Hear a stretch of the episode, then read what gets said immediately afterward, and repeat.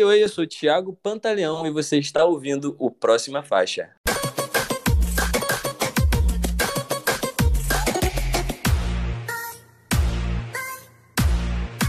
Próxima faixa.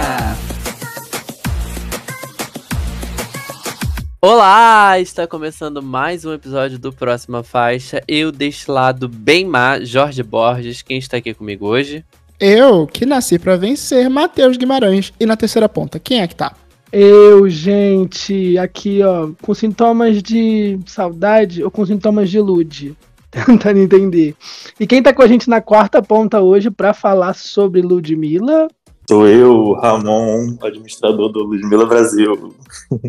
Sim, Ramon está aqui com a gente hoje porque Ludmilla acabou de lançar o seu novo álbum, Sou Mar.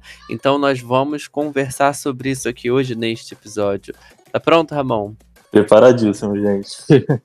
E ó, gente, é bom lembrar vocês que o nosso episódio especial da Ludmilla, tá? Do, da carreira dela toda até o Numanice, é o episódio mais escutado do Próxima Faixa. Tem mais de 3 mil reproduções nas plataformas digitais. Então a gente, ó, chamou Ramon de novo e espero que vocês curtam bastante esse especial da Ludmilla mais uma vez. Muito que bem. Mas antes da gente conversar com o Ramon e falar sobre a Ludmilla, muito bom lembrar de nos seguir nas redes sociais, arroba Próxima Faixa no Instagram, no Twitter, no TikTok, www.proximafaixa.com. Você encontra notícias, lançamentos, coberturas de eventos e muito mais. Estamos em todos os agregadores de podcast, no Spotify, no iTunes, no Google, no Deezer, onde você preferir. Nos avalie, nos siga, pois é muito importante. Aqui na descrição tá a minutagem correta para você pular essa intro e ir direto lá para as notícias ou ir direto lá para nossa conversa com com o Ramon sobre a Ludmilla, mas, como sempre, te aconselho a ficar aqui com a gente. Onde estamos, Matheus? Nós também estamos no selo LGBT Podcasters, que reúne o conteúdo de produtores LGBTs para consumidores LGBTs ou não. É, seguindo a nossa tradição de indicar um podcast a cada episódio, é, a minha indicaçãozinha aqui vai para o podcast é, Saúde e Diversidade. É, o podcast Saúde e Diversidade é, é parte do Instituto Saúde e Diversidade é, e busca levar essa, essa, essa organização não governamental busca é, levar essa informação sobre saúde para o público LGBT. Eles estão de volta com uma nova temporada. Eles tinham feito uma, uma temporada no final do ano passado cobrindo é, a história da, da, do tratamento do, da HIV aqui no Brasil. E agora voltaram com episódios mais leves e livres, é, abordando diferentes assuntos a cada episódio. Então fica aí essa diquinha para que você acompanhe no seu player e diz aí, LS, você tem alguma dica pra gente? Temos dicas, gente. Como vocês estão cansados de saber, o Próxima Faixa faz parte do time de influenciadores da Groover Brasil, que é um selo, uma plataforma que conecta artistas independentes ao público através da imprensa, de, de podcasts, programas de TV, selos musicais, portais, sites, etc, etc. E a gente está lá toda semana trazendo para vocês artistas novos e conhecendo muita gente legal também. A nossa indicação dessa semana é o Baruque. O Baruque ele tem um som meio acústico, meio rock, meio música do mundo. Ele é bem diferente e muito interessante.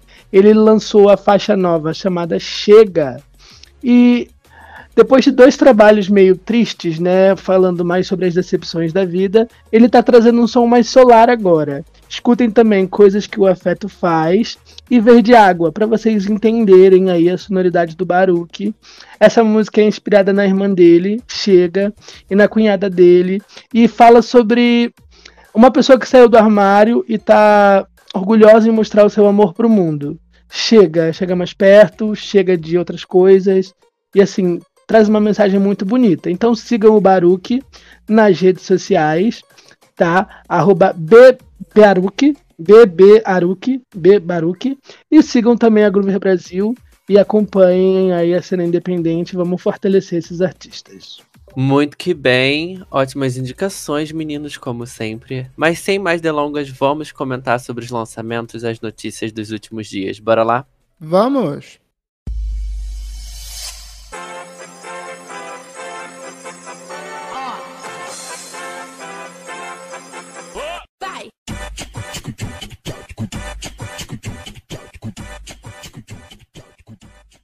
E muito que bem. Dançando com os olhos fechados, Ed Sheeran acabou de lançar o seu novo single Eyes Closed e abre os trabalhos do seu novo álbum Less.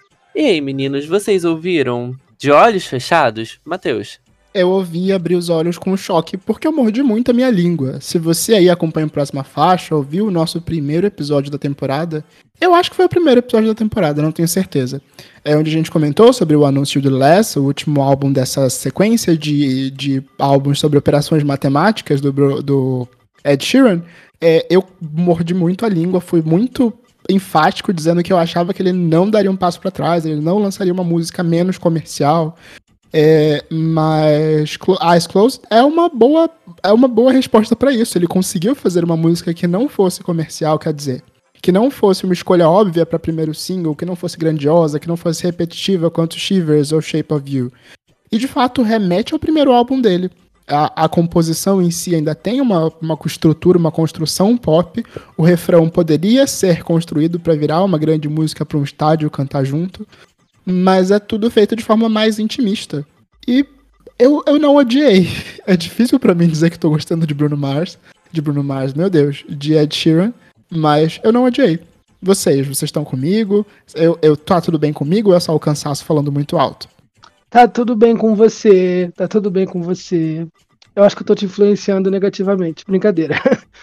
Mas eu também gostei bastante de Eyes Close, me surpreendeu positivamente. O clipe é muito curioso, sabe? Básico. É, não, eu gostei muito da explicação dele e eu senti essa explicação, né? Aquele sentimento de tristeza crescendo e você vai tentando ignorar até que vira um bicho gigante na sala e você continua ignorando de olhos fechados.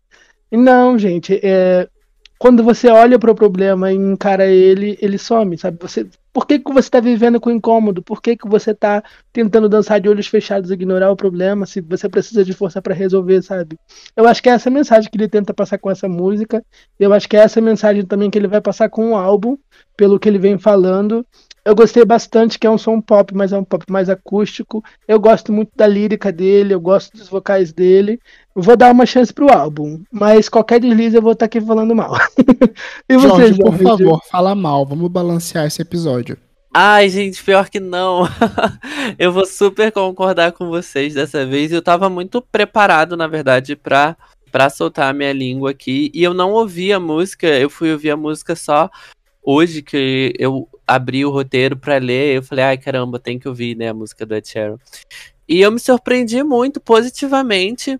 Uh, eu acho que tem muito disso que o Matheus falou, acho que tem muita essa referência ao primeiro álbum, que foi onde eu conheci o Ed Sheeran, né? E foi onde eu gostei e acompanhei só.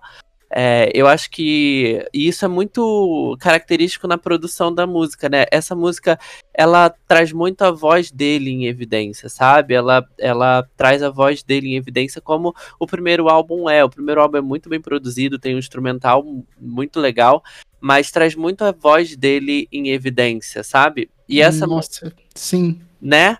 E essa música, eu senti muito isso, e é o que me me trouxe a nostalgia do primeiro álbum, essa referência, mas o refrão é bem pop, é bem chiclete, é, Chiclete não, exagerei, mas é bem pop, é bem fácil de aprender, é bem cat, como. Ah, os... eu, eu, acho que é cat, né? Ele gruda na cabeça. Isso, não é, é cat. pop, farofa, chiclete, mas é uma música que você fica depois. Não, não, não, Sim, exatamente. Não é um, um, um, um, tipo, um shape of wood da vida, sabe? Mas tem uma referência ali também. Então, eu achei bem positiva a minha experiência com a música. Eu gostei, eu vi que saiu uma versão em piano também. Vou ouvir depois, que eu acho que vai ser uma balada maior, né, mais triste o que a música pede, porque eu acho que a letra dela também é uma composição bem sofrida, mas fiquei feliz, fiquei contente e, e acho que é isso. Tô aberto para o novo álbum dele também. Podia ser essa o feat com a Taylor Swift, né? E não The Joker and the Queen. É, olha só que evolução. Quem diria, né, gente? A gente tá aqui para falar bem de Ed Sheeran, mas deixa eu chegar na próxima faixa, que é sobre Rosalia e Raul Alejandro. Eles estão juntos no EP RR ou RR, é, com quatro faixas, e nelas os dois misturam seus estilos musicais e entregam um trabalho muito brega de casal. Vamos lá, vocês gostaram? Ei, mas não é o que eu escuto muito. Assim, é, eu escuto algumas latinidades, alguns cantores latinos, RS, é, mas eu não sou muito fã do gênero, né? Assim, eu não sou 24 horas ouvindo ou todo dia escutando. Então, eu gostei da experiência, eu gostei do álbum, eu acho eles dois artistas incríveis. O Raul é um artista incrível.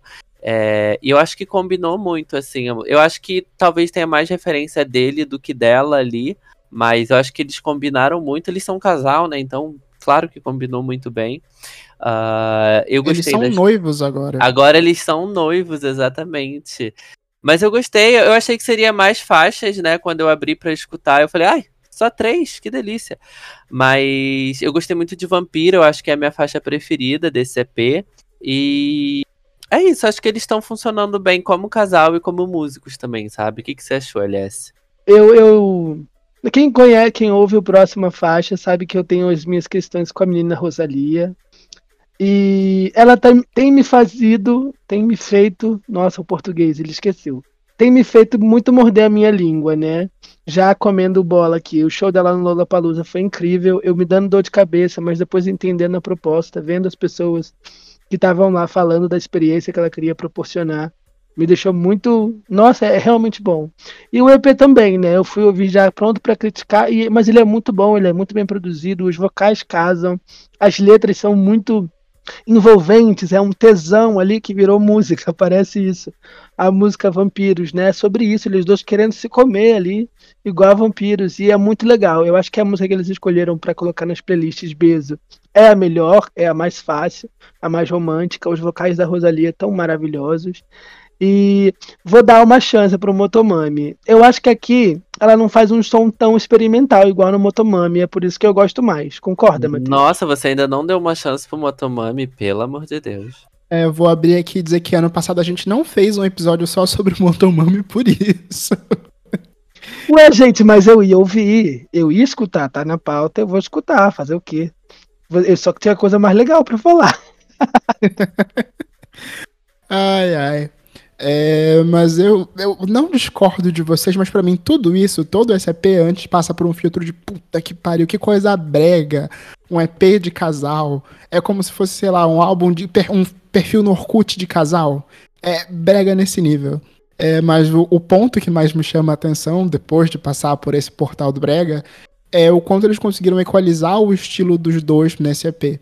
Besso é ali essa mistura, o que seria esse filhote de Rosalia com Raul Alejandro, e depois a gente tem Vampiros, que isso remete muito ao que o Raul Alejandro tem feito nos últimos trabalhos. Esse reggaeton, que também se inspira nesse pop oitentista que está em alta. E Promessa poderia perfeitamente estar tá dentro do Motomami ali, casando com, com Delírio de Grandeza e coisas assim. A é... parte mais fácil, né, do Motomami. poderia estar tá ali no meio. No final das contas, o álbum é uma grande salada mesmo, faz parte. É, mas muito mais pelo equilíbrio dos estilos do que propriamente pelo conteúdo lírico ou, ou qualquer outro ponto. E funciona no ao vivo, né? Sabendo que os dois estão em turnê, é um ponto relevante. Mas vamos de próxima faixa? A gente faz um podcast de casal, Matheus, e você tá aí criticando os outros. Mas vamos de próxima faixa, porque o Coldplay fez uma verdadeira residência de shows no Brasil. Foram mais de 10 datas passando por São Paulo, passando por Curitiba e pelo Rio de Janeiro. A banda do Chris Martin trouxe a Music of the Spheres para o país, depois do sucesso lá no Rock in Rio, e o próxima faixa teve presente nessa noite mágica. Conta pra gente, Jorge Borges, como é que foi o show do Coldplay? Gente, que delícia, né? E num show bom, e num show bem produzido, atencioso. Eu acho que é uma experiência muito única mesmo. Muito obrigado, Live Nation, pelo convite. É, a turnê é surpreendente, sabe? Acho que do início ao fim, eu acho que eles começam muito bem com, com vários hits, hits lá, lá em cima. E já no início, sabe, tem uma produção de fogos, de papel picado, de bolas. E, e é muito legal já começar o show assim, sabe, nesse nível. E aí tem a parte mais morna do show, que vem, já vem as baladas, né? Que a galera quer muito ouvir, a Viva la Vida, que todo mundo canta quando, antes do show começar, depois que o show termina. É, e aí vem muito essa interação, né? Acho que isso é muito legal do Chris Martin, ele faz muito essa interação com os fãs, então É, ele tava lendo todos os cartazes que estavam lá, e aí tinha uma fã pedindo para ele ou dar um abraço nela ou cantar a música Green Eyes, e aí ele chamou ela no palco, deu um abraço, cantou Green Eyes com ela. Então é muito legal essa interação. Uh, e aí depois também pro final do, do, do show volta as músicas mais para cima, as músicas mais animadas, aí entram os, bal os balões gigantes que são os planetas, né? Vários planetas, e aí passando pelo, pelo estádio. É muito legal isso, ver isso acontecer. Fora o jogo de luzes, né, gente? Eu acho que a turnê é muito marcada por isso, pelo, pelos jogos de luzes, pela pirotecnia que acontece no estádio, não só com a pulseira, mas com, com os fogos, com as luzes no palco, com uma bola de disco enorme, onde bate a luz e reflete no estádio inteiro. Eu achei isso chiquérrimo e belíssimo. Uh, o show é muito bonito, o show é muito bom. É um show. A gente falou da, da turnê da Taylor, né? De, de ser um show de. Ai, mas quase, quase que ela não canta música para as pessoas de fora. E o show do Coldplay, não, acho que é muito isso. É muito músicas para as pessoas de fora, né? Tem muitas. Tem muito esse sucesso deles que todo mundo conhece, que tocam até hoje e vez ou outra eles resgatam uma música mais antiga. Então, por exemplo, nesse show que eu fui na sessão surpresa, eles cantaram acho que o primeiro single da história da banda deles. E aí o Chris Martin até falou que é muito importante cantar essas músicas também, né? Que é de quando eles começaram e tal. Então também tem esses momentos. E aí o fã mesmo reconhece também. E é isso, o show é muito bom, é uma experiência muito legal para quem quiser ir. Não me surpreende ter tido seis datas em São Paulo, três datas no Rio, duas datas em Curitiba. É muita coisa, porque tem muito público, tava extremamente lotado. Vocês não têm noção de como estava lotado. Eu desci uh, da estação, só para finalizar, né? Que acho que eu já falei muito. Desci da estação, tinha um mar de gente. Eu entrei dentro, eu falei, ah, tá muito cheio aqui fora, não tem ninguém lá dentro. Eu entrei lá dentro, gente, tava lotado. Tipo assim, eu falava, gente, aonde é que vai entrar essas pessoas? Porque tava muito cheio de verdade. E, e assim, sei lá, 11 shows no total, né? Lotar, eu acho que é uma demanda babado. Mas é isso, gente, vale a experiência. É, o, só para te falar, o, a capacidade de lotação do Engenhão é de 46 mil pessoas. Eles colocaram 52 mil pessoas contando o gramado. Exatamente. Eles lotaram todas as datas. Quem tem demanda, é. tem demanda, né, gata? Quem sabe fazer, sabe. Eu aproveito aí até para perguntar e até comentar ainda do Engenhão, deixa eu até dar um passo atrás. Só dizer que eu moro bem perto do Engenhão. Eu desisti de fazer minha caminhada, minha corrida no Engenhão por causa do show, não tinha como. Amigo, sim, porque os portões abriram 4 horas da tarde, então você imagina. Exatamente. Eu só estou pensando em RBD. E bora lá. Oh, você que lute no dia do RBD, que vai estar duas vezes pior. Só pra fechar, antes da gente falar isso, muito bom o Engenhão como espaço para shows. Eu amei. Estrutura muito boa. Supervia trabalhou, então, obrigado, prefeitura. Então, eu achei uma estrutura muito boa para shows. Um lugar ótimo para mim, que é quase da Baixada. Então, assim, perfeito. Cheguei em casa em 15 minutos. Eu fiquei chocado. Muito bom a experiência do show no Engenhão. Nunca tinha ido. Então, assim. E o Engenhão se abriu para as produtoras para trazer show, né? Então a gente vai ter The Weeknd, RBD, provavelmente Taylor Swift também. Obrigado, Live Nation. Obrigado, Prefeitura. Obrigado, Prefeitura. Eu adoro esse meme, gente. Mas vamos de próxima faixa. Vamos, pois vamos de próxima faixa. Vamos falar de Lana Del Rey, que lançou seu aguardadíssimo álbum There's a Tunnel Under the Ocean Boulevard. Na verdade, aqui o título está cortado no roteiro. O título correto é Did You Know There's a Tunnel Under the Ocean Boulevard? E esse álbum, com um nome enorme, conta com parcerias de John Baptiste, The Bleachers e outros. O projeto entrega muito conceito e mais de uma hora de duração. Vocês, Vocês tiveram um saco de ouvir inteiro, sem pular nem cortar nenhuma música, e gostaram, meninos? Vou queimar a pauta. Eu não ouvi. E aí, eu vi o roteiro, aí eu vi o álbum, e aí eu falei, hum, não vou ouvir. Acho que eu ainda não tô no mood pra ouvir o um novo álbum da Lana. Ah, as músicas que saíram eu até curti, acho que serão três, né? Eu até curti duas delas. Achei legal, me envolvi. Mas eu ainda não tô na vibe pra ouvir as novas músicas da Lana. Me falaram que tá legal, me falaram que tá bom, mas não sei, pra mim tem um quê de muita depressividade e não quero chegar lá, sabe? É isso. Você tá certíssimo. Eu ouvi o álbum e é isso. Eu não tava entendendo porque eu estava triste, porque eu estava com depressão. E era a música no fundo, né? Eu tava escutando enquanto trabalhava.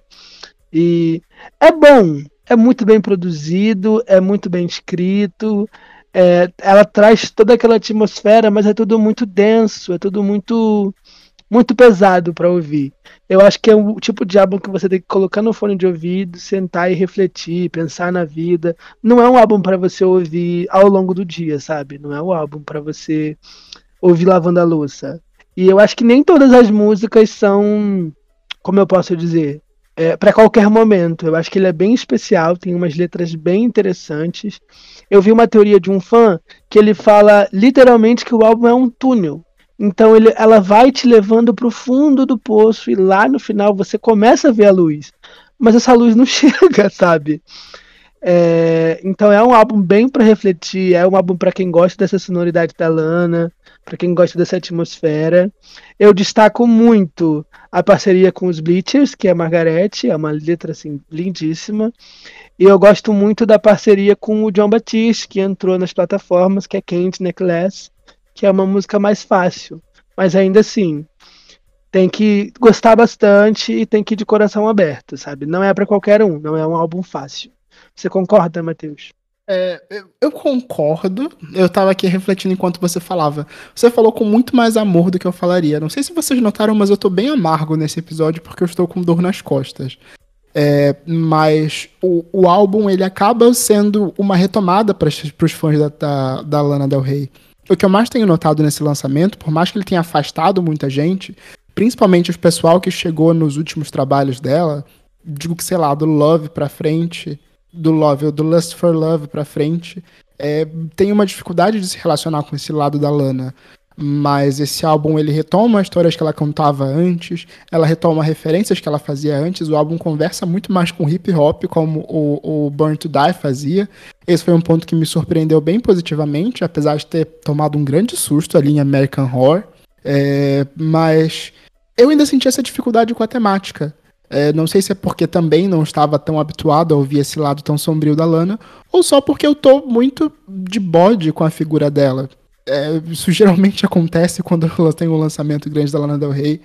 Eu acabo sendo muito bombardeado pelos fãs falando sobre conceitos e da grandiosidade de tudo. Tudo acaba soando muito mais pretencioso do que realmente é. Mas eu acho que é muito mais a minha interpretação, minha relação com esse lançamento, do que propriamente o, o que ele propõe. É uma dor nas costas, né, Matheus? É literalmente uma dor nas costas que está me matando. é uma boa definição. É uma boa definição. Eu acho que é mais uma dor de cotovelo do que uma dor nas costas, mas, enfim. Agora vamos falar de bissexuais, gente, porque aconteceu uma coisa muito bissexual e eu fiquei muito envolvido. Quero saber se vocês também ficaram. A Rina Sawayama, na trilha sonora do John Wick. Ela lançou a faixa Eye for an Eye e a música do tema do filme de ação queridinho do universo hétero. Imagina ali o, o Chuck Norris, o novo Chuck Norris da geração, matando todo mundo e tocando Rina Sawayama, uma diva pop no fundo. Eu tô apaixonado por esse conceito. Estou apaixonado. Queria Lady Gaga fazendo trilha sonora do Duro de Matar, sabe? Eu tô apaixonado, quero saber o que, que vocês acharam. Se é um surto meu, Matheus?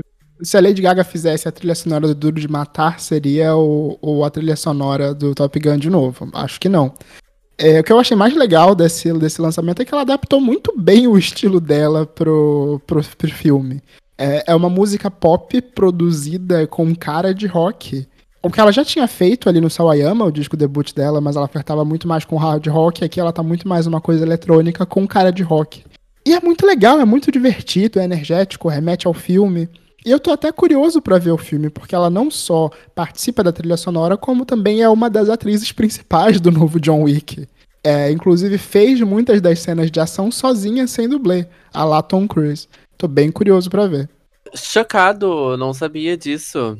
Eu também, agora fez muito mais sentido na minha cabeça. Muito mais sentido na minha cabeça. Mas na minha não fez, não. É, eu não curti muito essa faixa, não.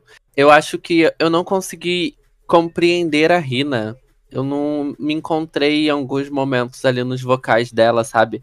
Acho que aquilo que a gente comentou no início do Ed Sheeran, que a música dele traz muita evidência o vocal de, dele, aqui, é, é, pelo menos para o meu ouvido, talvez seja o meu fone ruim, não sei, não é ruim, mas traz muita evidência instrumental, o que, que tá acontecendo por trás. eu senti muito a ação na música, sabe? Talvez tenha sido essa intenção também, se eu sentir a ação, a adrenalina do filme na música. Então eu senti muito isso e não me conectei com a música, com a voz, com a letra, sabe? Então, eu tinha mas... entendido que a intenção era literalmente essa, trazer ah, essa então... emoção, a sensação de necessidade, de corrida, de porrada. É John Wick, cara. Não sei, amigo, nunca vi. Eu acho que a letra da música também se conecta muito com o universo do John Wick, que é Olho por Olho o nome da música, né? Então é, ela tá falando que ela vai fazer ali se vingar e é uma Mataram porradaria. meu cachorro, vou matar todo mundo. há quatro Exatamente. filmes, há quatro filmes ele tá se vingando do cachorro, mas é isso. Faria o mesmo. Eu nunca, nunca vi o filme, amigo, assim, então não, não me conectei. Mas achei isso, então eu entendi o recado dele, sabe? Sutilmente entendi. Então, quando a Lady Gaga fez a trilha sonora de Top Gun, eu tava esperando essa farofa, entendeu? E ela veio com uma baladona nada a ver. E aí eu queria isso. É a Lady Gaga, eu, claro. Eu vi isso e falei, cara, é muito bissexual isso aqui. É uma diva pop no filme de ação do momento. Eu tô apaixonado, eu escutei o dia todo. Pois vamos de próxima faixa mais uma vez. Agora vamos falar de Lola Palusa. O festival trouxe para o Brasil shows de Billie Eilish, Lil Nas X, Melanie Martinez, 21 Pilots, Rosalia e mais um monte de polêmicas e cancelamentos. Vocês assistiram, pessoal? Não, não recebi a pulseira. o passe não chegou aí, né, Jorge? Não. não chegou o passe. Eu assisti de casa. Eu queria muito ter ido ver o meu bebê Lil Nas X né? Queria muito ter ido ver a Billy, mas né, a pulseira não chegou aqui e não valia a pena, não era uma mile para eu fazer o sacrifício que eu fiz no ano passado de ficar lá na grade 10 horas em pé. Eu pensei muito nisso, né, esse ano, eu queria muito ir, mas tem toda essa questão de, de do perrengue que é um festival. Eu até pensei em ir para curtir, né, ver os shows mais de longe, mas aí eu vi do conforto da minha casa e foi legal. Os meus shows favoritos, meu top 3 de shows favoritos, é Rosalia, por incrível que pareça, Billie Eilish e Lil Nas X, né? E nacional, eu destaco muito o show da Ludmilla, que foi o primeiro show já no, na, na, era vilã. Destaco muito o show do Bacuxo do Blues, ele tava ali um gostoso e o pessoal reclamando que ele tava de blusinha e bermuda. E destaco também o show da Pete, que foi no mesmo horário da Ludmilla, mas eu consegui ver depois os, os cortes e foi eleito um dos melhores pelo G1. Foi bem difícil para mim. Mas eu destaco esses momentos e vocês vão ver a opinião completa ali do LS no site do Próxima Faixa. Você, Matheus, você destaca algum show? O que, que você achou do Lollapalooza? Eu destaco um monte de coisas, porque diferente de vocês, eu assisti ao festival, eu assisti todos os dias, todos os shows, porque eu assisti da minha casa, do meu sofá, do meu conforto. É, entre os destaques aqui, é, destaco bastante o Lil Nas X, obviamente, mas muito mais pela produção que ele trouxe pro show do que propriamente pro show. A interação dele com a mídia brasileira foi maravilhosa, mas a crítica que o pessoal do Popline fez e que ele respondeu e que virou todo o bafafá, é, a crítica era muito válida. É, foi um show baseado em playback, baseado em criar sensações, enquanto musicalmente ele deixou bastante a desejar. É, mesmo para um artista que já fez uma turnê grande, já fez uma turnê pelos Estados Unidos, ele ainda parecia muito nervoso no palco, é, não cantou em muitos momentos. É, ele ainda tem mais a, a, crescer enquanto performer, apesar de já ser incrível. É, Olha, Billie vai ser muito cancelado pelo Brasil todo. Tô pronto para isso, tá tudo bem. É, Billie Eilish também foi uma surpresa, apesar dela ter feito literalmente o mesmo show que ela fez na América Latina. Ela é excelente no palco, principalmente vocalmente. É, você falou da Pete, que é outro super destaque. Pete e Ludmilla no mesmo horário foi o Lollapalooza mostrando que ele odeia os brasileiros. É, e, a, e, o Multishow não transmitindo o show de Carol Biazin também foi outra forma de dizer que eles nos odeiam.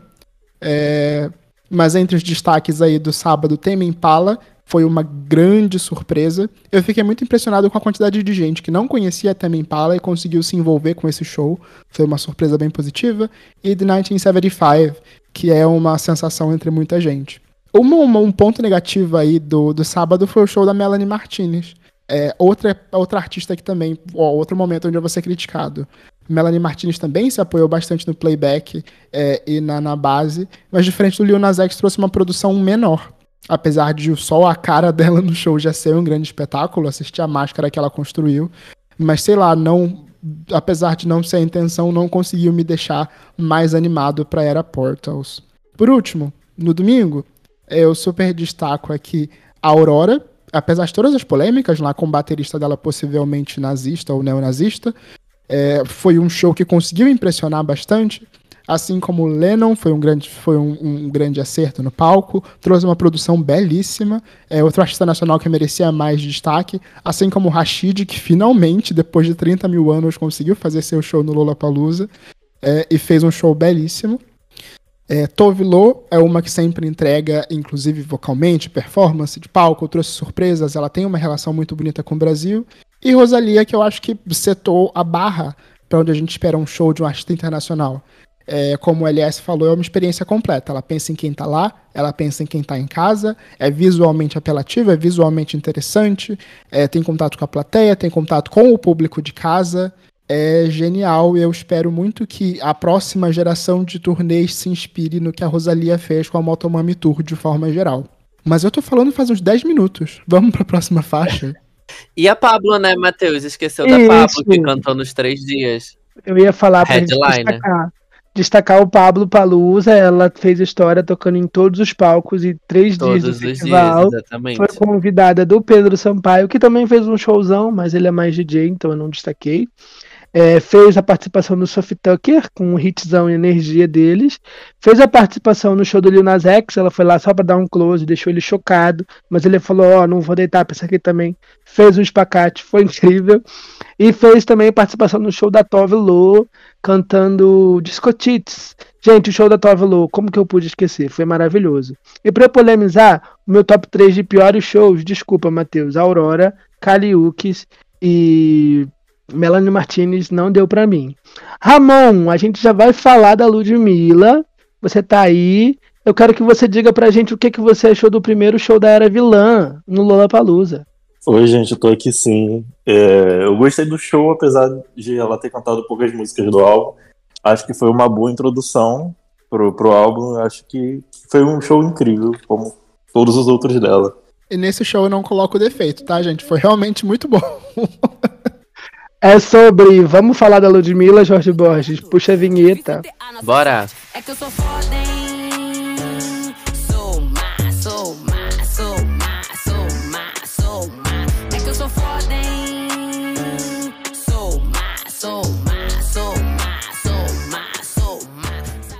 Ludmilla é um dos maiores nomes do pop nacional, e do funk, e do pagode, e do R&B. Dona de uma versatilidade única, a rainha da favela passeia por diversos gêneros e reescreve o seu conceito do que é pop em seu novo disco, Vilã. Juntando afrobeat, trap e funk, a cantora entregou um dos seus projetos mais interessantes de sua carreira e promete surpreender ainda mais. Com parceria de Dom, Topo da Máscara, Dallas, Dalla Cruz, Tasha Trace e muito mais, Ludmilla faz a gente rebolar a raba, abrir o coração, se empoderar e nos leva a refletir sobre sua potência. E hoje, neste episódio, nós vamos falar muito sobre o vilã e estamos aqui com o maravilhoso Ramon do Ludmilla no Brasil. E aí, Ramon, tudo bem?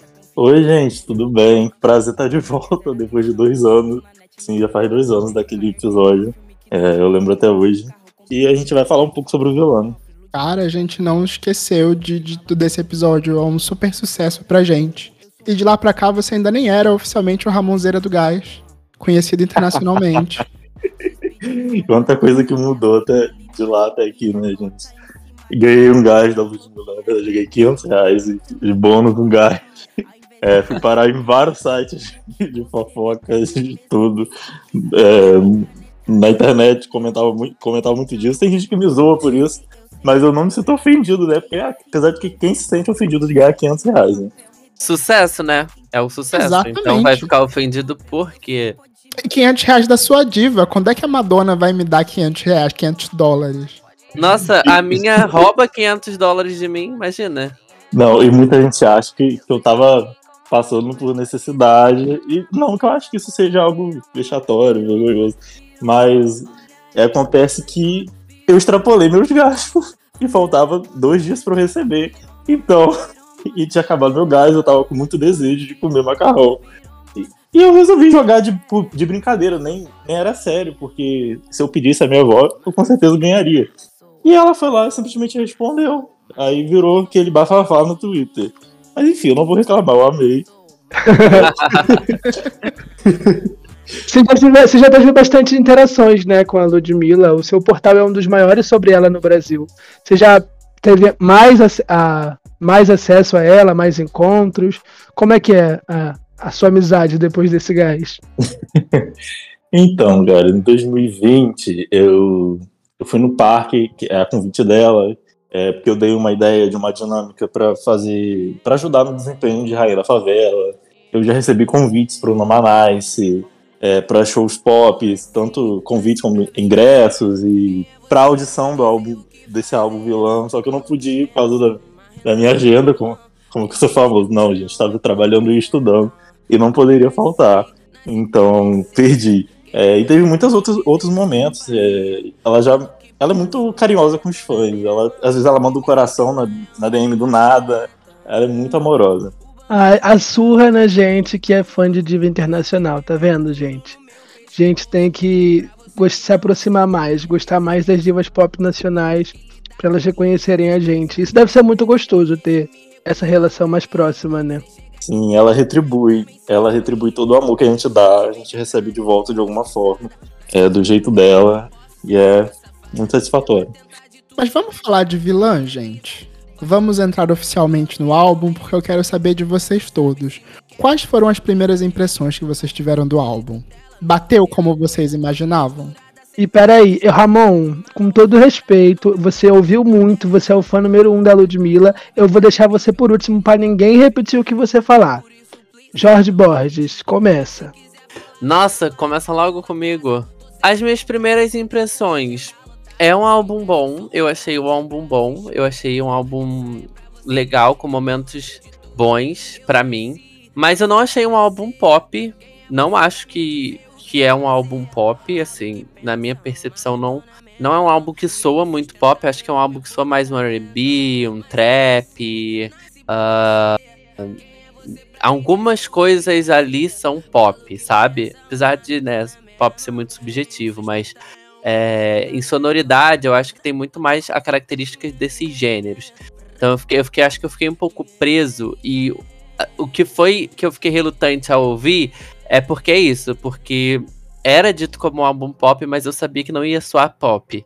Então eu demorei muito pra ouvir o álbum por causa disso. Mas eu gostei das músicas, eu tem músicas que eu curti bastante, salvei nos meus favoritos. Eu acho que as baladas funcionaram muito bem no álbum, funcionam muito bem no álbum. É um álbum que mostra muito a versatilidade da Ludmilla, né? Então, assim, não é um álbum 100% pop, mas é um álbum que passa por todos esses gêneros. Então, né, talvez aí é o pop. Então, ele passa por todos esses gêneros. É todas essas parcerias que eu achei muito legal, as parcerias. Acho que tem uma relevância muito importante para as músicas. Mas acho que é isso. Acho que por enquanto é isso. Acho que vai ter muita coisa pra gente falar aqui. Hum, eu tô meio que com você. É, eu acho que de maneira geral esse álbum. é, é, a gente tava esperando uma outra coisa quando ela falou que ia fazer uma era pop. Eu tava esperando mais próximo de Socadona, mas tava na nossa cara. Os últimos singles foram é, Nasci Pra Vencer e Soulmar. É, quando veio um álbum que tinha muito mais influência do trap, obviamente o pop tá ali. é, depois que eu me liguei que é, a intenção desse álbum não era só fazer uma era pop, mas sim redesenhar o que é uma era pop em 2023.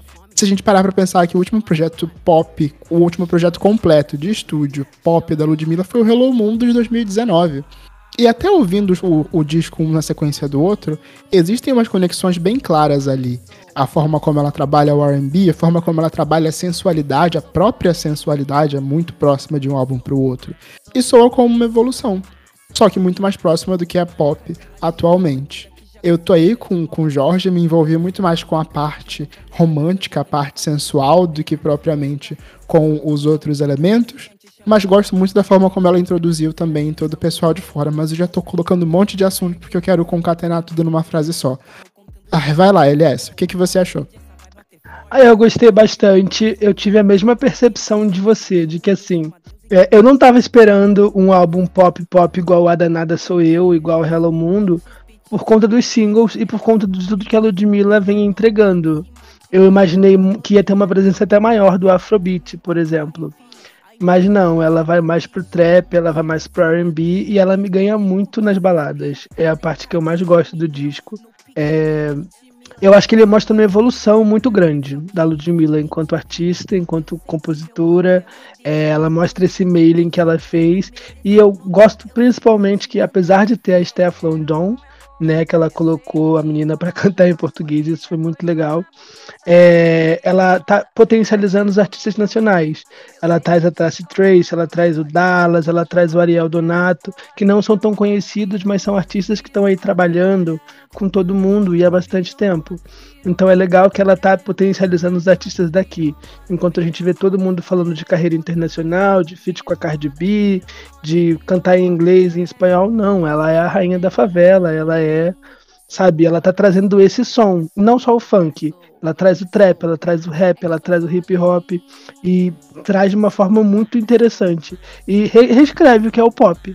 Eu, eu penso assim, que se para o pop para vocês é a Luísa Sons, é o João. Não que isso seja uma crítica, mas ela tá trazendo um som de outro lugar, de onde ela vem. E é, eu não sei se eu entendi certo, Ramon. Você me, me corrige aí se eu tiver errado, mas eu acho que o conceito do disco é isso. É, ela é a vilã, porque, né? Eu não, eu não vou conseguir explicar, mas eu, eu, senti isso. Que é, ela não vai oferecer o que as pessoas querem e por isso ela é a vilã. Mas ela vai reconstruir essa história. Não sei se vai ter uma segunda parte. Não sei se ela vai trazer um som mais fácil depois e se chamar de heroína. Não sei. Mas ela é a vilã. Ela tá reescrevendo a história. Ela tá fazendo as coisas, as regras dela. Eu penso, interpretei isso desse jeito. Ramon, o que, que você me diz? E quais foram suas primeiras impressões do álbum? Então, gente, eu concordo exatamente com vocês sobre isso, porque é, primeiro, eu quero falar que eu tava esperando esse álbum há muito tempo. Então, já são o quê? Uns sete anos desde um álbum de estúdio totalmente inédito, assim, porque a gente teve o Hello Mundo, mas o Hello Mundo tem muita regravação e é, foi um projeto que ela tinha muito vontade de gravar um DVD. Mas agora de você receber, assim, um álbum inédito, todo pensado, com photoshoot, com, com tudo que uma era pop tem, é, normalmente tem, é, para mim foi muito agradável. É, eu acho que muitas pessoas esperavam uma, aquele pop cru, é, o pop show Luísa Sonza, que é muito bom, inclusive, um pop mais o que a gente está mais acostumado a ouvir. Só que para mim, como vocês disseram, ela redesenhou o pop, ela trouxe outras sonoridades para o pop. Ela tornou um pouco do trap o pop, um pouco do hip hop o pop, é, um pouco do funk, o pop, e redesenhou de toda uma forma essas músicas e fez um álbum incrível, coeso, é, dentro do que ela se propôs. Eu também acho que essa questão de, de vilã, de vilania, é, fez acreditar que teria muito, muita coisa, conteúdo no álbum que fosse ela rebatendo críticas, é, se pondo num papel de vilã, mas é só ela construindo a história dela, fazendo o que ela quer é, inclusive, esse álbum é todo composto por ela, não sozinha, mas tem faixas que ela compôs sozinha. Ela participou da produção, então é um desejo que sempre foi dela. Então eu já sabia o que eu poderia esperar e eu fiquei muito contente. É, foi um disco que me agradou de primeira, é, não, não teve nenhum skip. É, eu gostei de todas as faixas, sem exceção. É claro que tem umas que você gosta menos, outras que você gosta mais. mas nem por isso eu consigo pular uma faixa. É, então, a minha primeira impressão foi, foi ótima e eu mantenho ela depois de ouvir várias e várias e várias vezes. Olha, você já citou pontos que eu já quero continuar aqui a conversa. Começando pelos gêneros. É, é, todo mundo aqui falou sobre como ela tá redesenhando pop. Mas eu acho que ela tá muito mais redesenhando o próprio pop, o que é fazer uma era pop pra ela, do que de fato. Quer dizer, do que talvez redesenhando a- o, o pop pro, pro resto do mercado. É, ela encontrou um novo jeito de fazer um pop pra ela. Eu acho que essa daí é uma das partes mais valiosas. É, a, a que se criticou muito a forma como ela estava misturando os gêneros nesse álbum, mas aí citando o lado pop, é, eu acho, eu gosto muito de, de Todo Mundo Louco. Quando ela vai para um flow que remete a um funk, mas ao mesmo tempo é muito eletrônico, com o som do Tropiquilas. É, tem as participações internacionais e essas participações internacionais estão num contexto que é muito brasileiro. Eu queria saber se de vocês, é, de todos os, os gêneros e estilos que ela passa no álbum, se algum deles chamou mais atenção, ou a forma como ela modificou, como ela dobrou o estilo, é, brilhou mais pra vocês. Ramon, pode falar primeiro. Obrigado, eu tava doido pra falar, gente. É, cara, o que, o que mais me surpreendeu no álbum, assim, foi a produção, que foi, para algumas faixas, foi puxado mais pro lado experimental. É, esse funk eletrônico que cresce, que muda de, de, de, de ritmo no meio da música.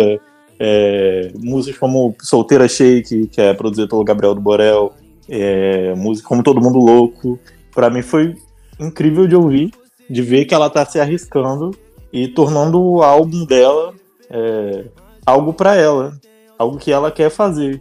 Então, mais uma vez, eu tô satisfeito e eu adorei essa parte. O que mais me chamou a atenção, inclusive, foi essa parte da produção experimental, com, algum- com alguns estilos musicais que ela não estava tão acostumada a fazer, ou se quando fazia, fazia de uma forma mais cru.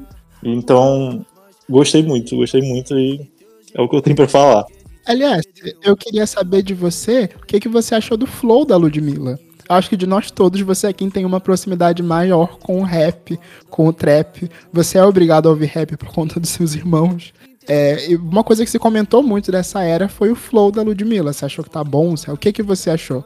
O flow da Ludmilla é uma coisa que surpreende todo mundo, né? Desde a- quando ela fez o primeiro Poesia, né? Que ela foi se aproximando do, do rap. Ela já é conhecida pelas canetadas, então eu gosto bastante. Mas o que eu destaco nesse álbum é que ela produziu as músicas com quem sabe fazer. E eu acho que isso ajudou muito ela a direcionar. A parte mais pop é produzida pelo Humberto Tavares, a parte mais de hip hop é produzida pelo Dallas, e ela tem o, o Topo La Máscara e o Tropiquilas fazendo as coisas mais internacionais, é, o, o Afrobeat, o reggaeton. Então isso traz uma base muito grande para ela. Eu acho que ela aprendeu muito a brincar com os gêneros nesse disco, porque ela tá com os melhores. Você sabe quem sabe fazer do lado dela. é, quem sabe fazer do lado dela, ela tá com essas pessoas ali apoiando. E eu achei isso muito interessante. O, o flow, falando do flow, eu destaco muito o flow dela em Senta e Levanta, que é a parceria dela com a Steph London, que tem a produção do Topo La Máscara. Ela faz uma brincadeira super legal e o flow tá ali. É uma música pop, mas o flow da Ludmilla tá ali. Eu acho que é a mais pop do álbum, depois de Socadona, e eu acho que é a minha favorita. E você, Jorge Borges? É, sim, eu concordo também. Eu acho que, na verdade, o vocal da Ludmilla nesse álbum me surpreendeu muito. Acho que teve uma evolução muito legal nessa no vocal dela. E, e talvez até músicas mais experimentais também, né? Pra, pra mostrar onde é que ela chega, consegue chegar com o vocal dela, o que, que ela consegue fazer, sabe? Eu senti um pouco disso em algumas faixas também, principalmente na Eu Só Sinto Raiva. Eu acho que ela coloca a, a voz dela ali em lugares que eu, particularmente, que não sou um fã de Ludmilla, mas acompanho, não cheguei muito a, a, a ver isso acontecer, sabe? Eu acho que ela sobe, ela desce, ela faz um esforço com a voz dela ali, que é muito bonito e deixa a música muito bonita, melancólica, dramática, sabe? De uma letra completamente melancólica, dramática, que precisa disso. Então eu acho que essa parte ela conseguiu trabalhar muito bem, né? Ela trabalhou muito bem numa música que é pra ser, tipo, todo mundo louco, que é pra ser mais animado, uma música que é pra ser mais balada, descer o tom, brincar com vocais. Então isso me surpreendeu muito nesse álbum. Acho que o, o vocal dela tá muito mais limpo, sabe? Tá muito mais trabalhado, isso fica muito nítido. Nossa, esse é super um ponto que eu queria ter trazido e que eu não consegui, não tinha conseguido colocar até agora. Como ela. Outro ponto, né? De como ela tá mexendo com o pop, como ela tá brincando com esses vocais e colocando muita voz em momentos em que a gente não tá acostumado a ouvir. Mas talvez isso daí tenha sido uma referência que veio até do pagode, né? Porque ela tá vindo de uma era super grande com o Numanais. E no pagode se usa muito mais a voz. Se coloca muito, você bota um, um ferrugem do lado. Se tem uma voz muito mais forte, muito mais presente. Sim, mas já que a gente está falando das músicas que ela canta mais, eu quero saber de fofocas de bastidores do nosso amigo Ludmiller. É, ela escreveu Eu, eu Só Sinto Raiva pro Kaique, né? Ele inclusive compartilhou isso nos stories. Eu queria saber, assim, que você explicasse melhor pra gente, você acompanha mais de perto, a história dessa música, por que, que ela toca tanta gente? Porque não é uma música que ela escreveu baseada na vida dela, é uma coisa que um amigo dela passou, não foi? Me explica se eu estiver errado. É sim, cara. Ela, ela brinca com uma situação que ela não viveu. Isso para mim eu acho que é um talento, um talento muito importante de se destacar, porque é como ela se sentisse isso na pele dela. Ela canta com tanta emoção, ela transparece tanta melancolia, tanta tem uma carga emocional. A música tem uma carga emocional muito grande. Então, é, é conta a história do Kaique com. Desculpa, Kaique, se você ouvir isso daqui, me desculpa. É, com o ex-namorado dele. É, um término que talvez não tenha terminado. Um relacionamento que talvez não tenha terminado tão bem. É, não sei de muitos detalhes, mas ela, ele, ela foi o alicerce dele ali. E eu acho que ele ficou muito feliz em saber que ela também fez uma música para ele, como se fosse ela sentindo o que ele sentiu é, como se houvesse uma transferência de emoções. Eu achei que ela foi muito, muito, muito boazuda quando ela escreveu, produziu e cantou essa faixa. É, compositora. Compositora faz isso. é, vamos lá. Depois de um projeto tão consolidado no pagode como no Manice, você acha que ela vai ter dificuldade de se reinserir no cenário pop, o Ramon? Cara, eu acho que é mais difícil porque se a gente for parar pra pensar, apesar de termos singles pop é, soltos, que foram lançados de forma solta, ela lançou três, quatro projetos de pagode seguidos, é, projetos concretos que se tornaram show, formato de show, que se tornaram sucesso. É, ela meio que rompeu uma barreira e atingiu novos nichos, atingiu novas pessoas, levou o público pop dela também pro pagode. Então acho que é difícil se reinserir no pop. Eu acho que seria para qualquer uma. Mas não é impossível, né? Tudo é questão de como você vai trabalhar o seu álbum, como que você vai se reapresentar dentro desse gênero musical para que as pessoas abracem novamente. Vocês acham que mesmo com os shows, é, a Ludmilla teve uma série de projetos é, de pagode muito grandes, mas o show da Ludmilla nunca deixou de conversar com o pop. Ok, que tinha os shows do Numanice ali correndo em paralelo, mas os shows pop também aconteciam e foram muito grandes desde o Rock in Rio. Nossa, sim, sim, demais. Eu, eu, eu não concordo, assim. Desculpa, Ramon. Eu acho que ela. você que você tem uma opinião mais estabelecida, mas assim, eu acho que ela vai conseguir se sobressair no, no qualquer coisa que ela fazer. Então, se ela lançar uma música pop, pop zona, chiclete, que ela quer que hit, ela vai hitar. Eu acho que ela tem esse potencial ao mesmo tempo que ela lança um pagode e também vai hitar. Eu acho que a Ludmilla, ela é essa artista, sabe? Ela, ela consegue trabalhar. E que artistas que a gente tem hoje que consegue trabalhar no mesmo ano diversos ritmos, diversas eras e fazer sucesso em todos eles? A gente não tem, a gente tem a Ludmilla. Então, assim, ela lançou no Manice, que é o sucesso, todo mundo já sabe disso. Beleza, o Back to Be, beleza, a gente não fala tanto, mas ainda teve um burburinho ali, sabe? Ainda a gente che chegou a comentar aqui no, no podcast de como a gente pegava o Uber e tava sempre tocando down, down, down nas rádios e tal. Então, teve um burburinho ali, sabe? As pessoas ouviram aquilo. E aí ela vem agora com, sei lá, um pé mais no trap, um pé mais no rap onde ela também ainda consegue o espaço dela, sabe? Acho que talvez não um espaço de senso comum, mas ainda tem um espaço ali. Esse que o Matheus falou, o show dela ainda é um show pop. Não pop pop, mas é um show pop no sentido de eclético. Então ela ainda faz o Numanice dela no meio do show. Ainda tem isso, ela faz uma turnê só pro Numanice, uma turnê mais pop. Então, assim, é uma artista que consegue trabalhar muito bem dentro de vários ritmos e ser relevante ainda, sabe? Mesmo trabalhando um ritmo diferente. Porque também tem isso, né? Tem artista que muda de ritmo, muda, lança uma música diferente e cai no esquecimento, cai numa bolha. Eu acho que ela não cai numa bolha. Eu acho que ela consegue se estabelecer ali, sabe? talvez um espaço onde ela possa enfrentar alguma resistência. E aí, da gente aqui, fãs de pop, seja com o lado mais trap, rap do álbum. É, acho muito difícil que alguém vá reclamar de um Todo Mundo Louco, vá reclamar de um de um Solteira Shake, vai reclamar de Socadona, mas músicas como, sei lá, 5 contra 1 podem ter uma, uma, uma recepção não tão positiva da gente aqui, fã de música pop, que tá muito mais acostumado hum. a ouvir uma, uma, uma música mais padrão da Ludmilla, ou uma música mais padrão da Luísa, é, um, um, funk mais próximo do que a gente está acostumado. É, isso pode ser uma quebra muito grande. E a gente vê isso até quando a gente compara com a recepção do nosso público pop LGBT para outras artistas do rap do trap mesmo, como a própria Tasha Tracy, ou com, com, com a Sleep Mummy, ou com outras, outras rappers mesmo.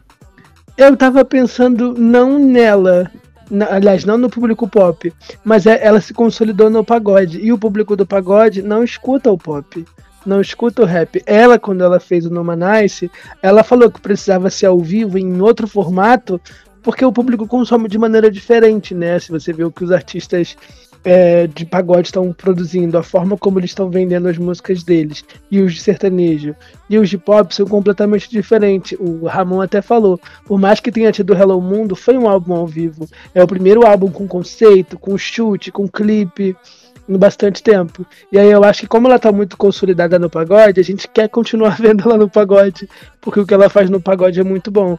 E aí pode acabar não consumindo o, o rap pra ela lançar outro álbum de pagode, que é o que a gente quer ver. E tem muita gente que gosta dela no Numanice, mas não consome o trap, o funk do jeito que ela tá fazendo nesse disco. Mas eu espero que o público pop venha aí muito e abrace o projeto, que tá lindo. Você acha aí que a gente deu uma viajada, Ramon? Você acha que são possibilidades reais? Cara, então. É, eu, eu acho que o álbum vai acontecer de uma forma orgânica.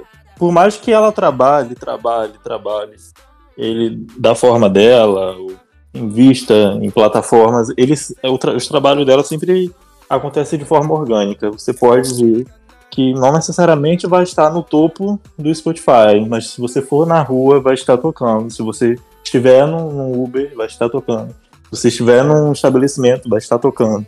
Então ela perfura uma bolha, ela vai além das plataformas digitais e isso gera público, gera demanda. Então eu acho isso bacana. Eu eu achei só difícil se reinserir no pop é, em questões de plataformas digitais, porque ela trouxe o público do pagode para as plataformas digitais, ela conquistou um público do pagode muito grande.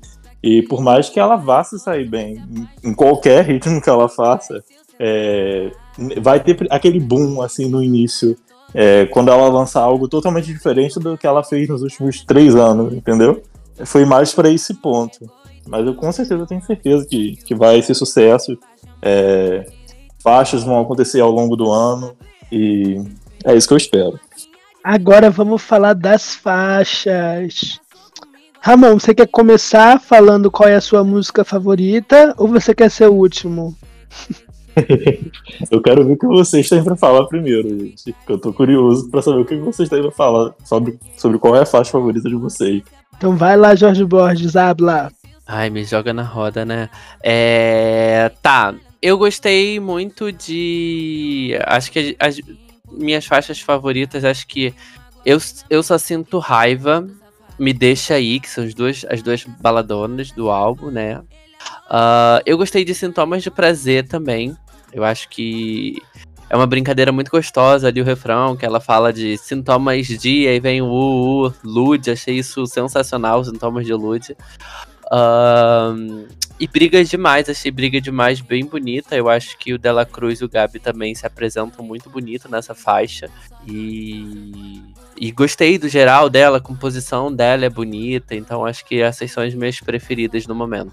Eu tô quase com você. Também destaco Brigas Demais. É, mas eu também colocaria aí Vem Por Cima.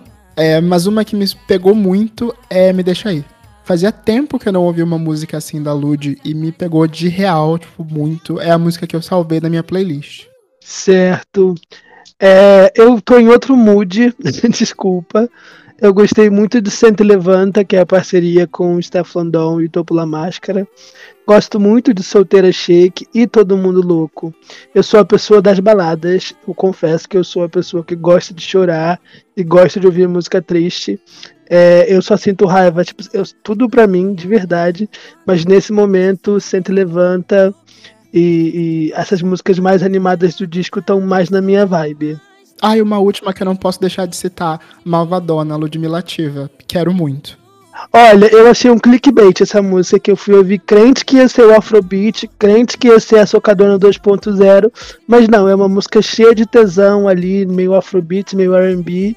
Eu gostei, mas eu achei que ia vir um toma, toma, toma, toma, toma, malvadona. Eu achei que ia vir isso. Não, eu quero Ludmilla Ativa sim. Mas vai lá, amor.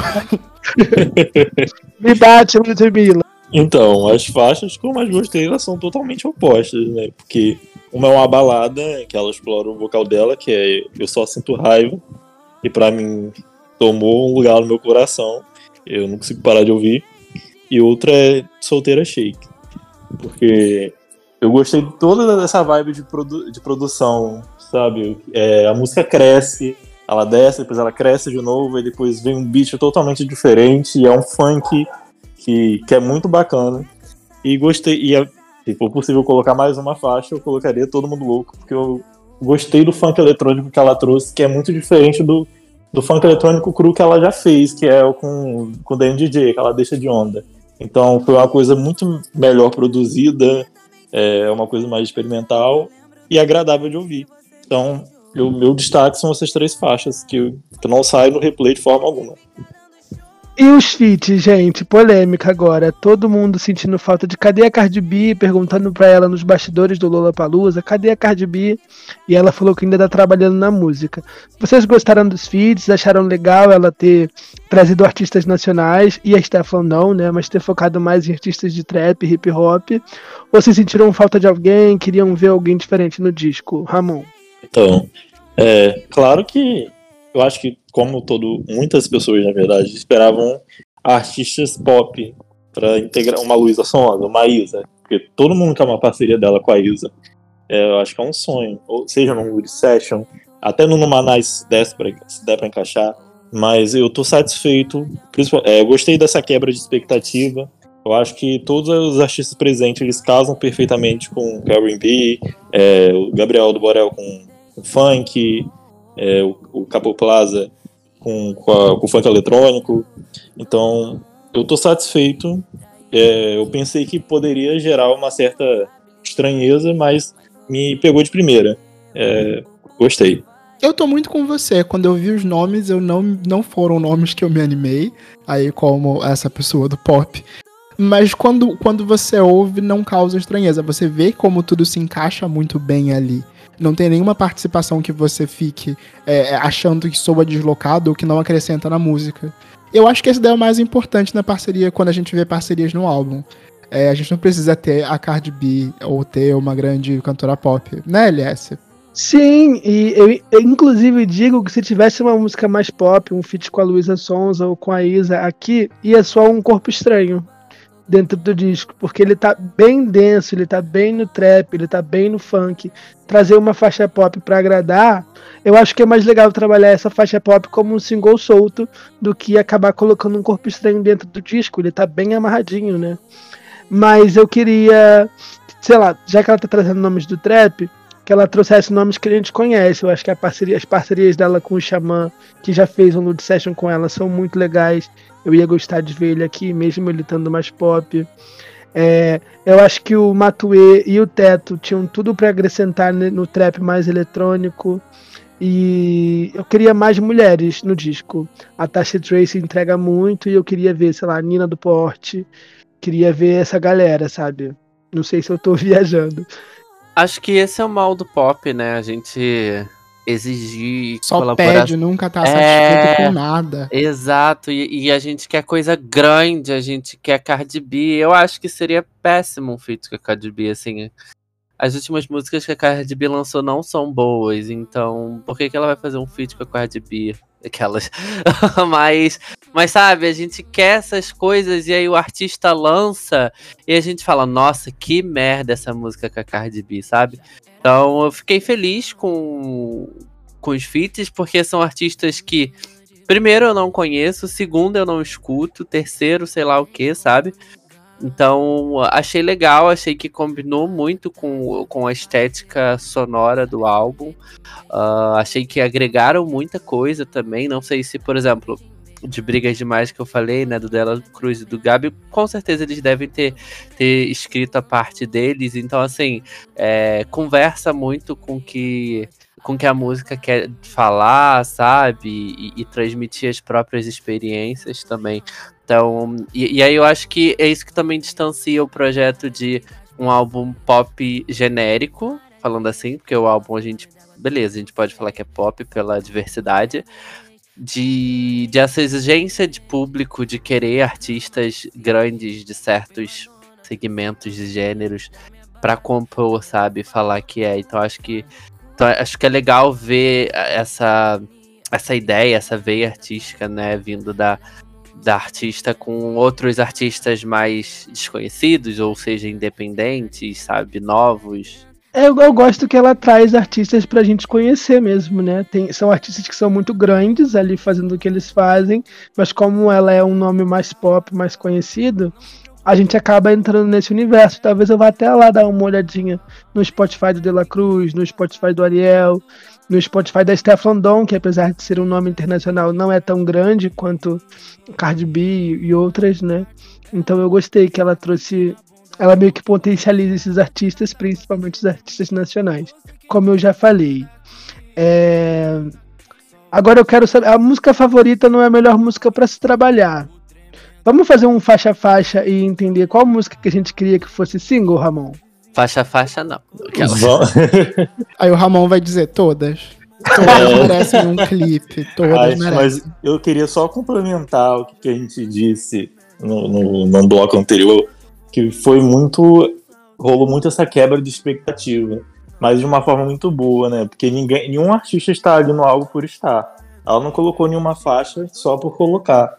Ela fez que soasse coeso e bom pra ela, entendeu? É uma coisa que casasse bem pra ela pro momento dela, porque muita gente apressa ela pro internacional. Ah, eu quero feat com a Cardi B, quero feat com não sei quem, com não sei quem. E todo mundo que ela vai tira uma foto que ela conhece, troca, troca um, um assunto, é, tem um momento legal, já fico nessa pressa de cobrar feat, é, de que tudo tem que ser feat, e que tem que ter um álbum internacional, tem que trabalhar o álbum lá fora, e tem muito a se conquistar, apresentar aqui dentro. Então, foi uma coisa que eu gostei muito do álbum, foi essa quebra de expectativa para um lado muito bom. É, ela reescrevendo as regras dela mais uma vez, né? Mas vamos lá. Nasci pra Vencer e Sou Má foram os singles que abriram o álbum. Foram single. Senta e Levanta, Brigas Demais e 5 contra 1. Qual dessas você queria que fosse single, Jorge Borges? Quais? Sente levanta, 5 contra 1 um, e qual é a outra? Brigas demais, é isso que você falou? Isso, é a- são a, ter- a terceira, a quarta e a quinta música do disco. Ai, amigo, nenhuma? Não sei. Que absurdo. Dessas três, dessas Desce, três. desce do podcast. Não, eu acho que talvez brigas demais seria você legal. acabou de falar que Brigas Demais é a sua música favorita e você acha que não Mas funcionaria não- como single? Não, não. Pra um single público geralzão, acho que não. Talvez Senta e Levanta, que é mais numa pegada de do popzão genérico, tem aquele re- eh, pop, re- eh, refrão, chiclete, senta, levanta, blá blá blá. Acho que briga demais, não. Acho que é uma, uma música muito letruda, tem uma composição muito forte. E acho que não. Seria bom pra um single, seria. Não tô falando que seria ruim, mas eu tô pensando no nível global. Global não. No nível geral, popzão, sabe? Eu tô nesse esquema. Então, não veria funcionando, até porque, assim, Sou Má é bem parecida. E eu, eu acho que não chegou nesse nível de, de popzão, sabe? Então acho que Senta e Levanta dessas três funcionaria melhor. Ah, eu já vou aproveitar aqui que eu sou o próximo e dizer que eu discordo completamente. Pra mim, Brigas Ih. Demais é o tipo de música que toca na rádio, que toca na rádio do carro, música emocionante. E mais do que isso, eu já prevejo essa música sendo aquele tipo de música que, as- que as crianças, que os adolescentes e adultos vão cantar no The Voice pra mostrar a voz. É esse tipo de música romântica que pega.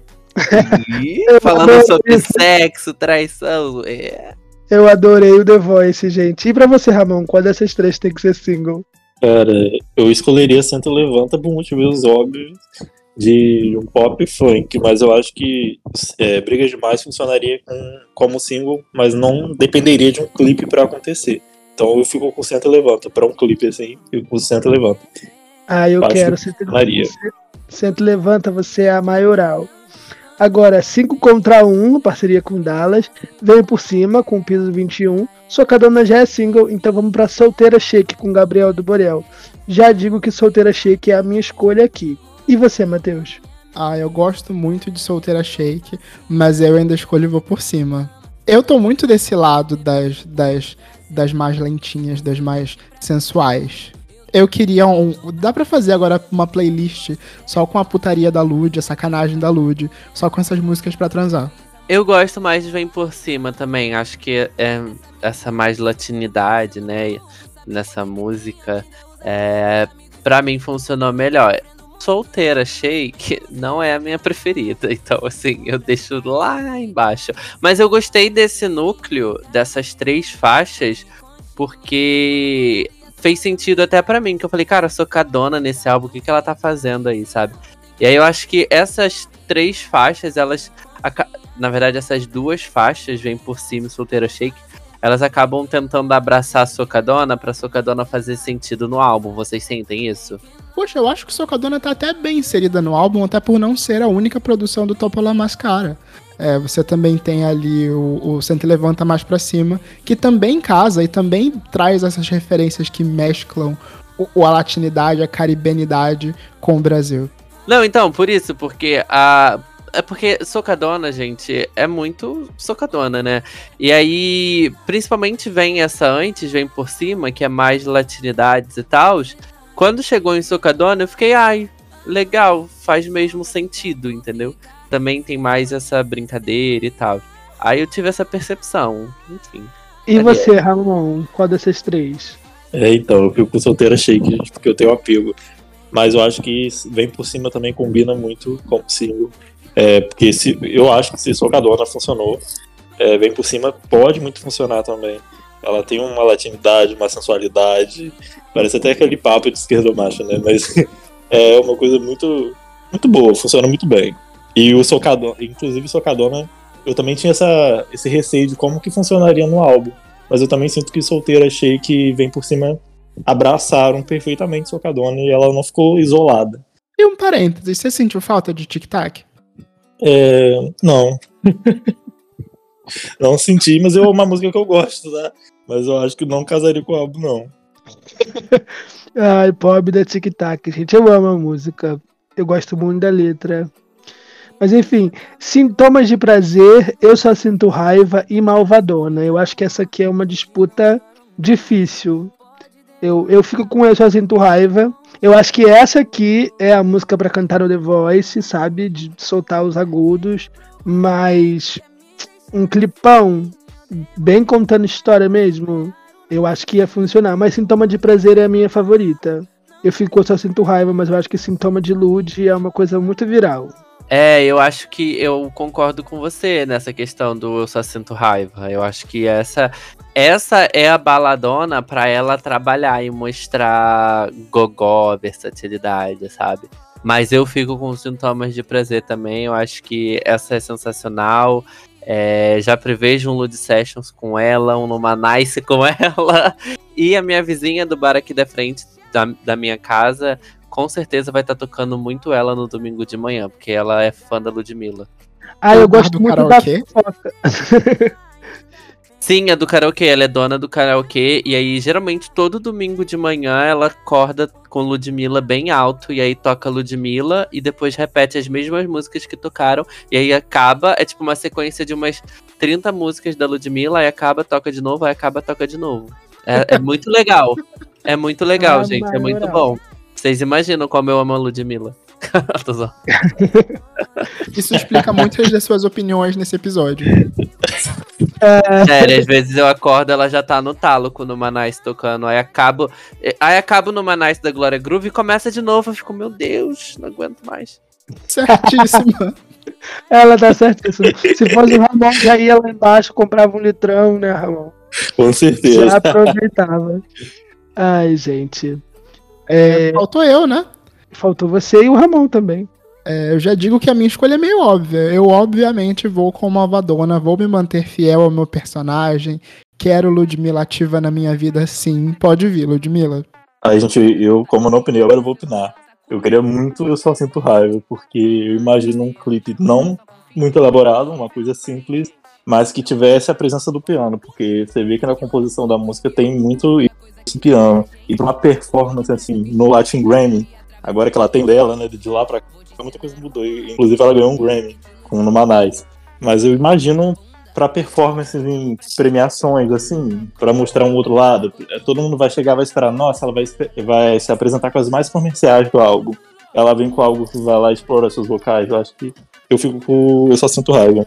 Eu fico pensando nas fofocas, gente, quando eu só sinto raiva. Os fãs iam inventar umas FIG pra viralizar, falar que a música é pra fulano, pra ciclano. Quem não conhece, nossa, ia ser tudo. Inclusive, ela acabou com isso. Ela já postou nos stories já, já dedicou pro Kaique, Kaique já fez texto, mas eu continuo vendo as fic no Twitter e eu gosto. É, as últimas quatro, pra gente terminar. Gostosa com intensidade. Eu quero que seja minha bio do Twitter. Eu adorei isso. Gostoso com intensidade.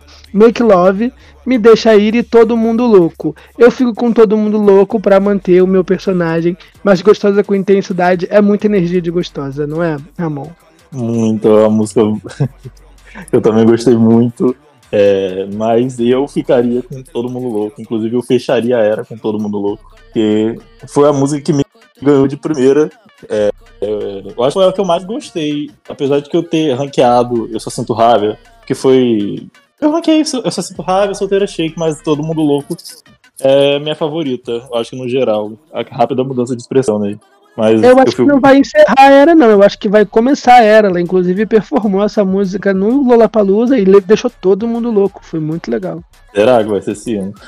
Ah, eu fico com. É, eu, é, eu fico entre ela e todo. E me deixa aí. Acho que me deixa aí também é uma. Se eu, eu, eu só sinto raiva é muito baladona depressiva, acho que me deixa aí é mais uma baladona mais. Uma baladinha mais tranquila e suave, sabe? Então. Acho que seria boa também. Mas eu acho que todo mundo louco é, transmite essa vibe melhor, sabe? Essa vibe mais pop também, mais Ludmilla, mais mistura.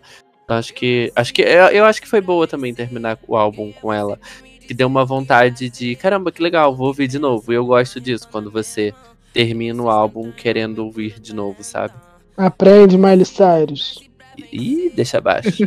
Polêmica. Ah, vocês não gostaram do Endless Summer Vacation. Aí ele termina bem pra baixo, né, amigo? Mas aí é episódio- assunto, Assunto pra pra outro. outro momento.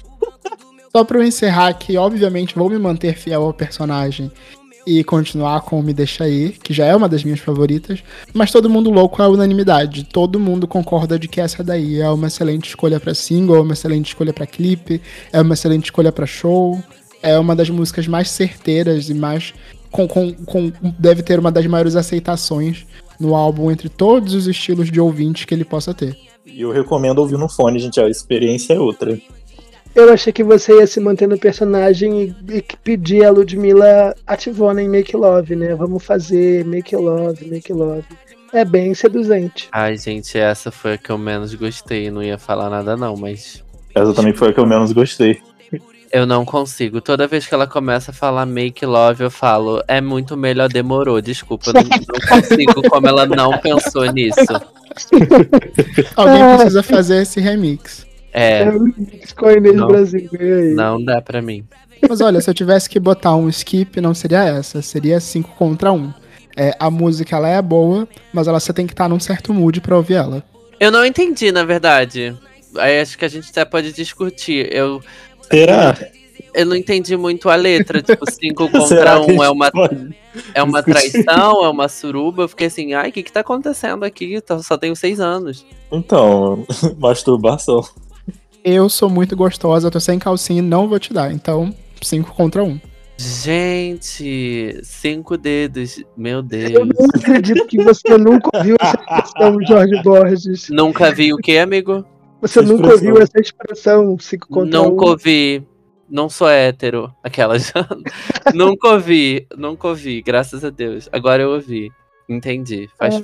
Eu achei que era, eu achei que era, sei lá, trocar a pessoa por cinco pessoas e aí fazer um surubom. Fiquei, eita porra. Nossa, Jorge, que difícil. Aham, eu fui pra um lugar completamente aleatório, né? Interpretação Aleatório. maravilhosa, mas. Olha só, quando eu vou embora, fica difícil pra tu, fica todo jururu, que resta 5 contra 1. Um. Vai ficar aí se masturbando pensando em mim, que eu sou muito gostosa. É, então, uma é. da Lud. É hétero, por isso que eu não entendi. Ela não é hétero, não, respeita. Não, tá? ela tá falando da música, né? Pra um cara que vai bater, não é? Ela, é, outra coisa que eu queria falar, que no álbum ela explora muito a bissexualidade dela. É Sim. porque as pessoas gostam de colocar ela na caixinha de, de lésbica, de que ela é lésbica. E eu acho que ela meio que constrói isso no álbum. Tem até uma música que ela canta, né?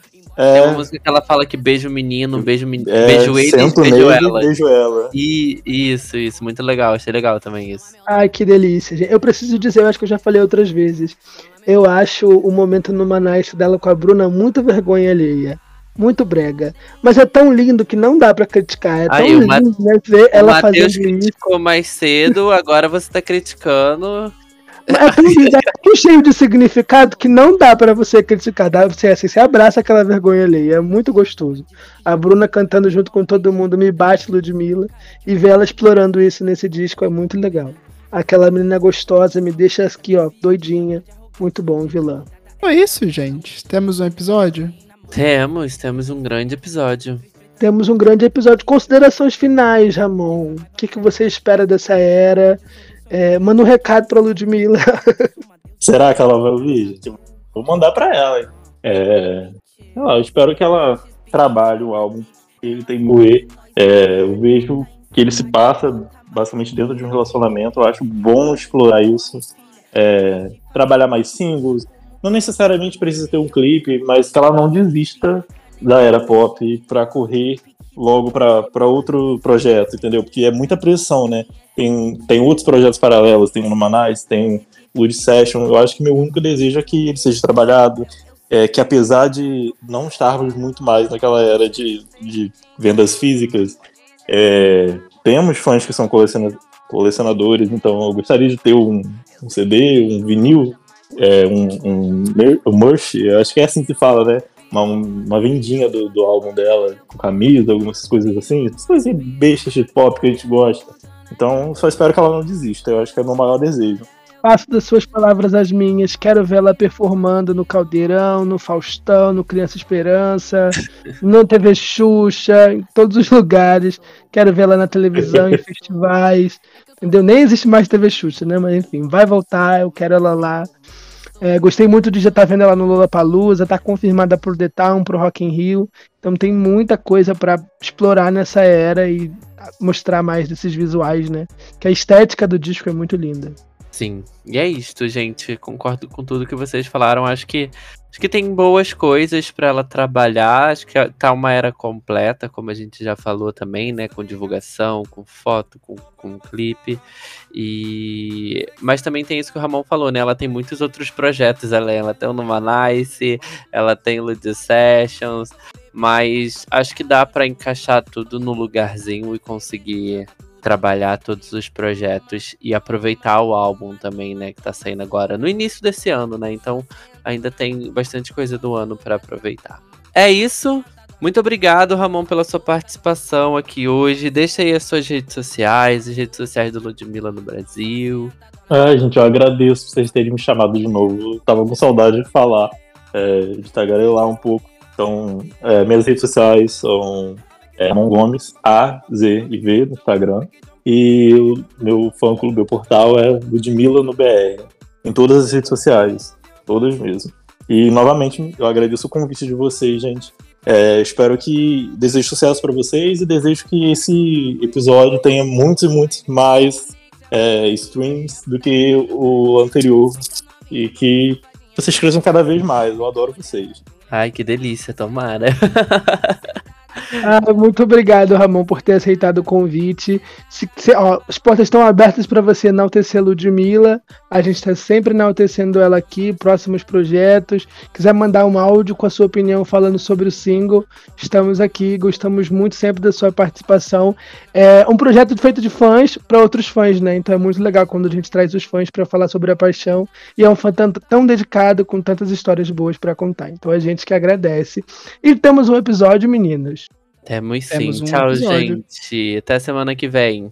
Até. Tchau, tchau. Este podcast faz parte do movimento LGBT Podcasters. Conheça outros podcasts através da hashtag LGBT Podcasters ou do site www.lgbtpodcasters.com.br.